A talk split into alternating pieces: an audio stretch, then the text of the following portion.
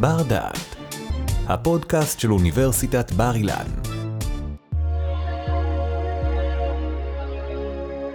בשנות ה-80 של המאה ה-20 הציג הפילוסוף טרנס מקאנה תיאוריה מהפכנית, שלפיה פטריות פסילוסיבין, פטריות פסיכדליות, היו המפתח לאבולוציה האנושית. טענתו הרדיקלית הייתה שהשימוש בחומרים משני תודעה או פסיכדלים, שמקורם בפטריות, הוא שהעניק להומו ספיאנס יתרונות על פני קופי האדם האחרים, ושהפטריות הן החוליה החסרה בהסבר התפתחות התודעה האנושית. תיאוריה זו זכתה לכינוי תיאוריית הקוף המסומם, והיא כמובן פשטנית מאוד. זה כמו אסטריקס הגלי, שלוקח שיקוי פלא וגובר בבת אחת על כל הרומאים. והיא זכתה כמובן לקיתונות של ביקורות מזלזלות. אולם עצם קיומה של תיאוריה כזאת, שמעמידה את כל ההתפתחות האנושית ותודעת האדם על שימוש בפטריות הזיה, מסמלת את העובדה שבעשורים האחרונים אנו נמצאים בפתחו של עידן הרנסאנס הפסיכדלי. עידן שבו שימוש בחומרים משני תודעה תופס תאוצה ומקבל לגיטימיות גוברת והולכת. במסגרת הרנסאנס הפסיכדלי הזה, עולה שאלה שהיא מרכזית עבור הפרק שלנו היום. האם השימוש בחומרים פסיכדליים, משני תודעה, עשוי להוביל לחוויה מיסטית אמיתית? שמי פרופסור שלומי מועלם, ואני חבר המחלקה לספרות משוואה באוניברסיטת בר אילן. זהו הפודקאסט, החוויה המיסטית, דלתות התודעה.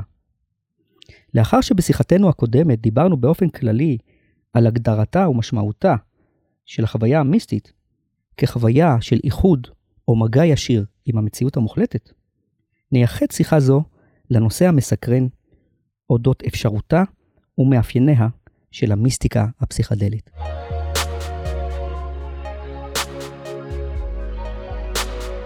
בשיחתנו הקודמת הגדרנו את המיסטיקה כחוויית מפגש ישיר או מיזוג עם מציאות מוחלטת, או אלוהית. אך מהי מיסטיקה פסיכדלית? תחילה נבהיר מהי פסיכדליה.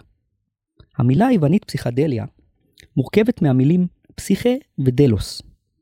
פסיכה פירושו נפש או תודעה, דלוס מקורו בשם התואר לזרוח או להבריק.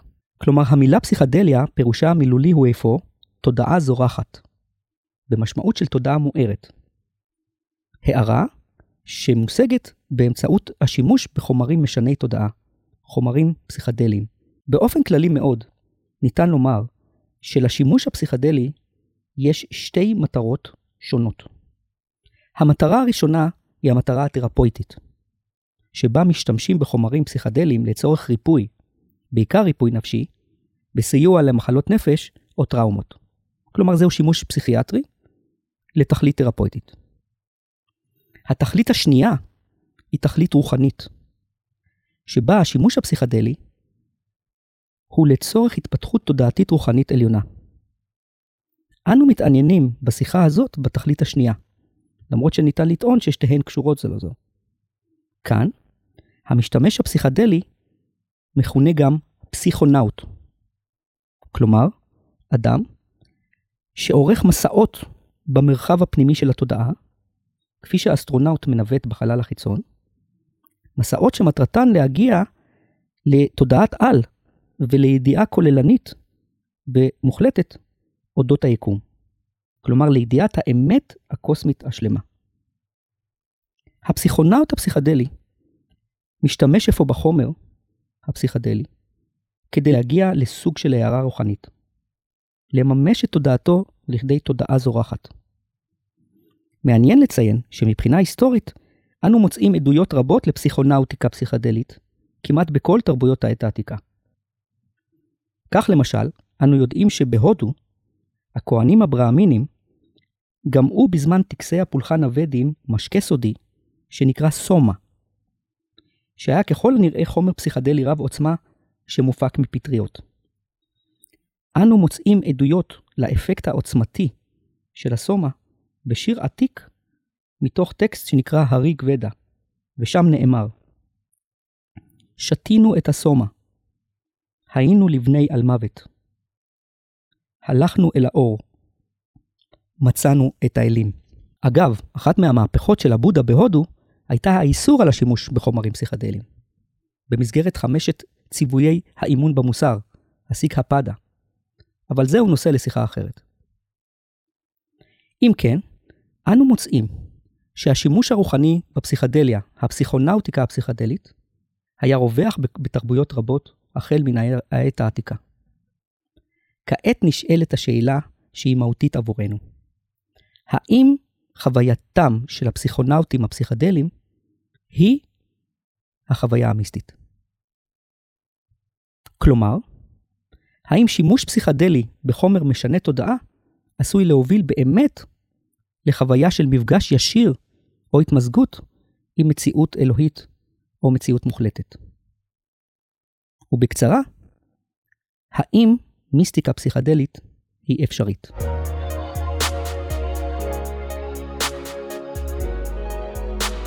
אז האם המיסטיקה הפסיכדלית היא אפשרית? האדם שסימל יותר מכולם את אפשרותה של מיסטיקה פסיכדלית בתקופה המודרנית, היה ללא ספק הסופר הבריטי אלדוס הקסלי. הקסלי כתב, בעקבות התנסות פסיכדלית מטלטלת, את ספרו דלתות התודעה, שראה אור בשנת 1952. בספר רב השפעה זה הוא טען בפשטות. המיסטיקה הפסיכדלית היא אפשרית. השגתי אותה בעצמי. ראיתי את הרוממות והפלא של ההוויה הטהורה לאחר שגמעתי את טעם מסקלין. נקדים במספר מילים על הקסלי עצמו. למעשה, הסופר והפילוסוף אלדוס הקסלי היה מחפש רוחני כפייתי. בשנות ה-30 של חייו, הוא המיר את דתו להינדואיזם, ובמשך שנים רבות עסק במדיטציה ובלימוד דד הוודנטה, במטרה להגיע להארה הינדואיסטית, המכונה אננדה. כל ניסיונותיו עלו בתוהו, והוא נכשל שוב ושוב בהשגת מטרתו הרוחנית, בהשגת ההערה. עד שבשנת 1947 חברו הפסיכיאטר הציע לו לגמוע חומר פסיכדלי הקרוי מסקלין, שמופק מקקטוס הפיוטה, שנמצא בשימוש טקסי דת אינדיאנים. ואכן הקסלי גמה מן המסקלין. וכעבור חצי שעה נפתחו בפניו בבת אחת מחוזות האמת, והוא זכה לחוויה פסיכדלית עוצמתית. לאחר מכן הוא תיעד בחוויה זו בספרו דלתות התודעה, ושם הוא טוען בפשטות שזכה בחוויה מיסטית פסיכדלית עליונה. ושם הוא אומר כך: כעת הבנתי לראשונה, הוא אומר, בדיוק ובמלאות, ולא כחוויה מילולית או כרמז רחוק, את כוונת הביטויים הנפלאים, חזון העושר הנוצרי והאננדה, ההערה ההינדואיסטית. כעת הם היו ברורים לי כאור היום, וודאיים כמו הגיאומטריה של אוקלידס. סוף ציטוט. זוהי אמירה רדיקלית של אקסלי. הטענה שהפסיכונאוט הפסיכדלי יכול להגיע בבת אחת לפסגת המיסטיקה של כל הדתות. וזאת באמצעות שימוש חד פעמי בחומר פסיכדלי, שבמקרה זה הוא המסקלין. לא פלא שספרו דלתות התודעה שמתאר חוויה זו, זכה להצלחה רבה, והפך ממש לתנ"ך של זרם ילדי הפרחים בארצות הברית בשנות ה-60. אולם אנו ננסה להבין מדוע היה הספר רב השפעה כל כך, ומה בעצם הקסלי טוען, אודות המיסטיקה הפסיכדלית.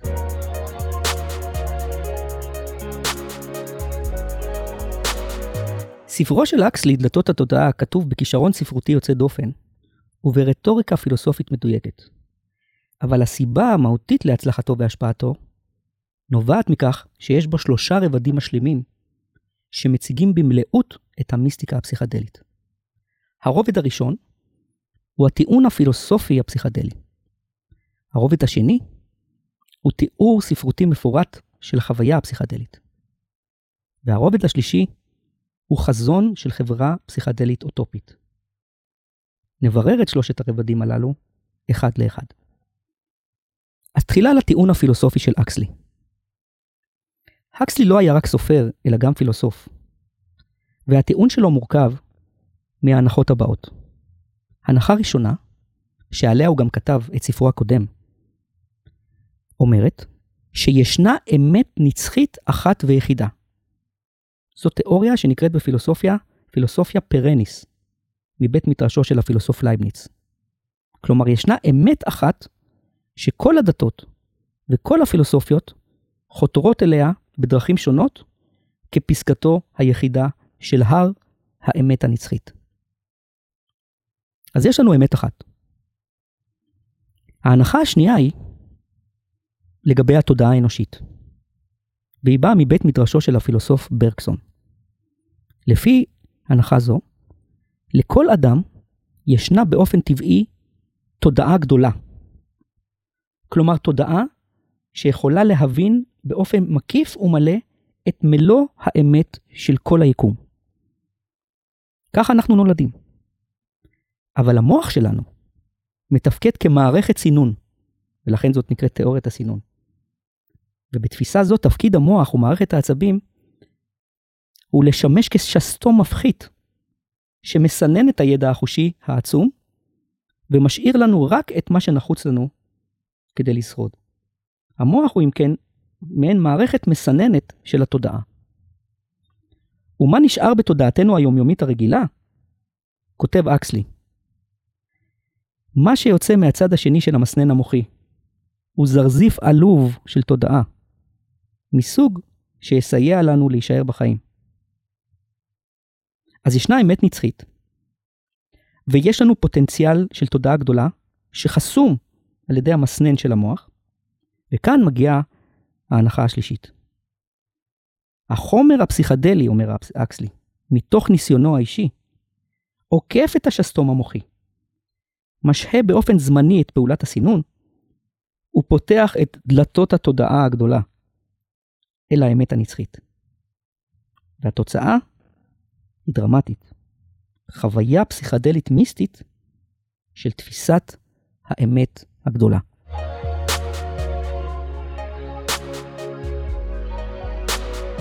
זהו הטיעון הפילוסופי הפסיכדלי של אקסלי. אולם עיקר הספר הוא תיאור ספרותי של החוויה הפסיכדלית עצמה שהוא חווה. אקסלי עוטף את טיעונו הפילוסופי בכוס הדבש של תיאור מפורט ומהפנט של חוויה מיסטית פסיכדלית שלו. זהו לב הכוחו הרטורי של הספר. עיקר תיאורו הוא פירוט של חוויות התבוננות בסביבתו הביתית, תחת השפעת המסקלים. חוויה שהוקלטה בזמן אמת.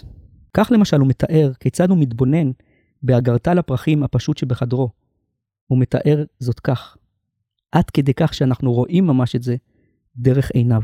לא הבטתי כעת בסידור פרחים רגיל. למעשה ראיתי את מה שהאדם הראשון ראה בבוקר שבו הוא נברא. את הנס המתמשך של עצם הקיום. ראיתי בפרחים ארעיות, שהיא בו זמנית גם חיים נצחיים. ראיתי גביעה בלתי פוסקת, שהיא בו זמנית גם הוויה נצחית טהורה. ואילו כשהוא מתאר במקום אחר התבוננות ברגלי במבוק של כיסא, הוא מוסיף ואומר את המילים הבאות: לא סתם התבוננתי ברגלי הבמבוק של הכיסא, אלא שלמעשה הייתי הרגליים ההן. או בעצם הייתי אני עצמי בתוכן. או ליתר דיוק, הייתי לא עצמי, בלא עצמו של הכיסא. סוף ציטוט. אם כן, על פי תיאורו של אקסלי, חוויותיו הן חוויות של ראיית ההוויה הטהורה של היקום, אותה הוא מכנה הנס המתמשך של עצם הקיום, והיא נקראת בבודהיזם טטטה, הכחות של הקיום. חוויית ההוויה, וזוהי גם כן חוויה של התמזגות רגעית של עצמיותו עם הוויה זו. כלומר, זוהי לטענתו חוויה עוצמתית של ראיית האמת הנצחית והתמזגות עם האמת של ההוויה. כלומר, זוהי חוויה מיסטית פסיכדלית טהורה ומיידית של תפיסת האמת הנצחית של העולם. מחוץ לדתות, מחוץ למבנים, הדתיים, שנתפסת בבת אחת בתודעה הגדולה שנפתחו דלתותיה על ידי המשכלים.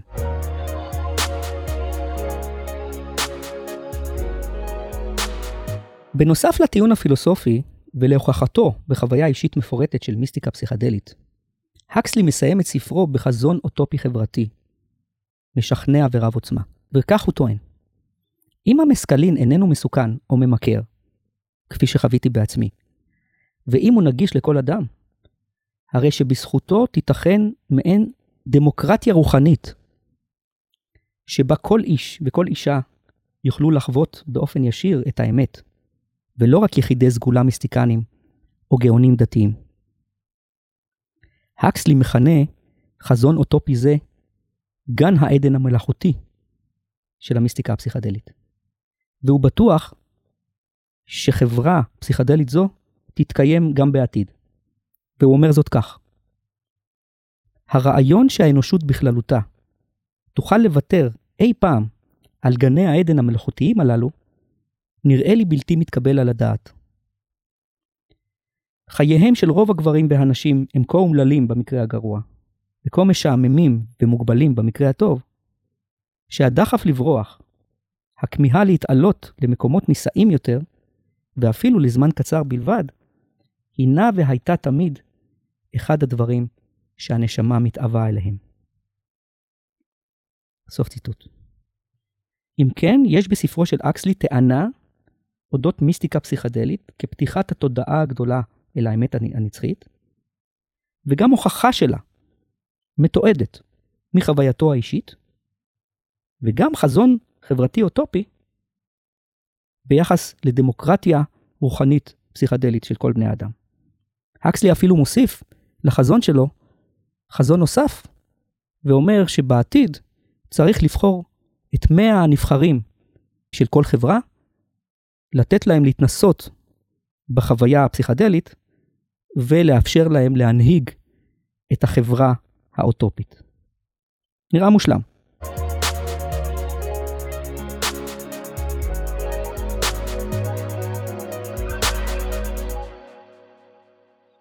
נראה מושלם, אבל היו רבים שתקפו בחריפות את ספרו. פילוסופים ופסיכולוגים טענו שספרו מציג בפנינו בעצם אשליה של מיסטיקה פסיכדלית. יש כאלה שאמרו שזו חוויה חושית וחוויה שאיננה נשגבת. אחרים אמרו שאין בה כלל ידע, הידע הנואטי, הידע המהותי של החוויה המיסטית. אחרים דיברו על זה שלאחריה אקסלי נשאר אותו אדם, כלומר אין טרנספורמציה אישיותית. ואחרים ביכו את המצב הזה שבו אנחנו משיגים את הפסגה המיסטית ללא דרך מיסטית. יש כאלה גם שאמרו שמה שהקסלי מתאר דומה יותר לסכיזופרניה מאשר למיסטיקה. אבל דומני שהביקורת החריפה ביותר נאמרה על ידי הפילוסוף הישראלי יוסף בן שלמה. ויוסף בן, בן שלמה שקרא היטב את הספר, אומר את הדברים הבאים. מה שהקסלי מתאר זו איננה מיסטיקה בכלל. כלומר, יש כאן טעות פנומנולוגית, טעות יסודית, בעצם השימוש במילה מיסטיקה. אלא זוהי חוויה ססגונית ורדיקלית של הרחבת החושים. חוויה זו דומה יותר לחוויה סכיזופרנית, ואין בה שום אמת נשגבת. כל האמת של אקסלי היא בעצם פרשנות שלו לחוויה, פרשנות שנאמרת בהשפעה ובמונחים מזרחיים, בעקבות לימודו את ההינדואיזם ואת הזן בודהיזם, פרשנות שמולבשת על חוויה חושית מבולבלת. כמובן שהאקסלי לא יסכים למה שאומרים מבקריו, ויטען שחווייתו היא חוויית ידיעה עמוקה של האמת הנצחית. והוא יאמר להם את הדבר שהוא כותב בסיום של ספרו. האדם השב מבעד לדלת שבקיר, כלומר הדלת הפסיכדלית, לא ידמה לאדם שיצא דרכה. אבל מי שלקח את ספרו של הקסלי ברצינות תהומית ביותר, יותר מכל האחרים, היה חוקר הדתות איש אוקספורד, רוברט זנר. לאחר שקרא את ספרו של אקסלי, הוא הבין שאם אקסלי צודק, הרי שהדתות כולן הופכות למיותרות. ובהיותו אדם דתי, הוא לא יכל להרשות לטענה כזאת להתקיים. כלומר, אם ניתן להגיע בבת אחת אל פסגת האמת הנצחית, מדוע אנחנו זקוקים לדרכים המסורבלות והארוכות של הדתות? בכדי להתמודד עם אקסלי, זנר נקט במספר פעולות. הפעולה הראשונה הייתה שהוא נטל בעצמו את המסקלין. אחרי שהוא נתן את המסקלין, הוא מתאר גם את חווייתו, ואומר, זאת הייתה חוויה מאוד מאוד מצחיקה, אבל טריוויאלית. לא היה בה שום דבר נסגר. כלומר, הוא מנסה להפריך את, את הטיעון האמפירי של אקסלי בטיעונו שלו, בחווייתו שלו. הדבר השני שעשה זנר, שהוא מיהר לכתוב שני ספרים שמגדירים מחדש מהי מיסטיקה ומהי דת. שני ספרים שהיו מהספרים המרכזיים של מחקר הדתות והמיסטיקה במאה ה-20. על הקשר שבין מיסטיקה ודת, ועל ספריו של רוברט זנר, אנחנו נדבר בשיחה הבאה. תודה שהאזנתם לנו. באפליקציית בר דעת מחכים לכם עוד הרבה פודקאסטים מחכימים. אתם מוזמנים לצאת איתנו למסעות נוספים אל העבר ואל העתיד. בר דעת, אפליקציית הפודקאסטים של בר אילן, משפיעים על המחר, היום.